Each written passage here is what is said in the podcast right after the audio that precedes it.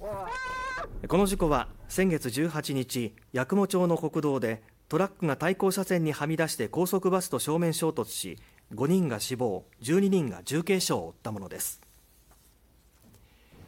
事故を受け北海道開発局は昨日から現場付近に車線をはみ出した際に車に振動と音が伝わるランブルストリップスを設置する作業を行いました。およそ500メートルにわたる設置作業は今朝終わりました。事故危険区間14キロのうちおよそ5.5キロは未だ設置に至っておらず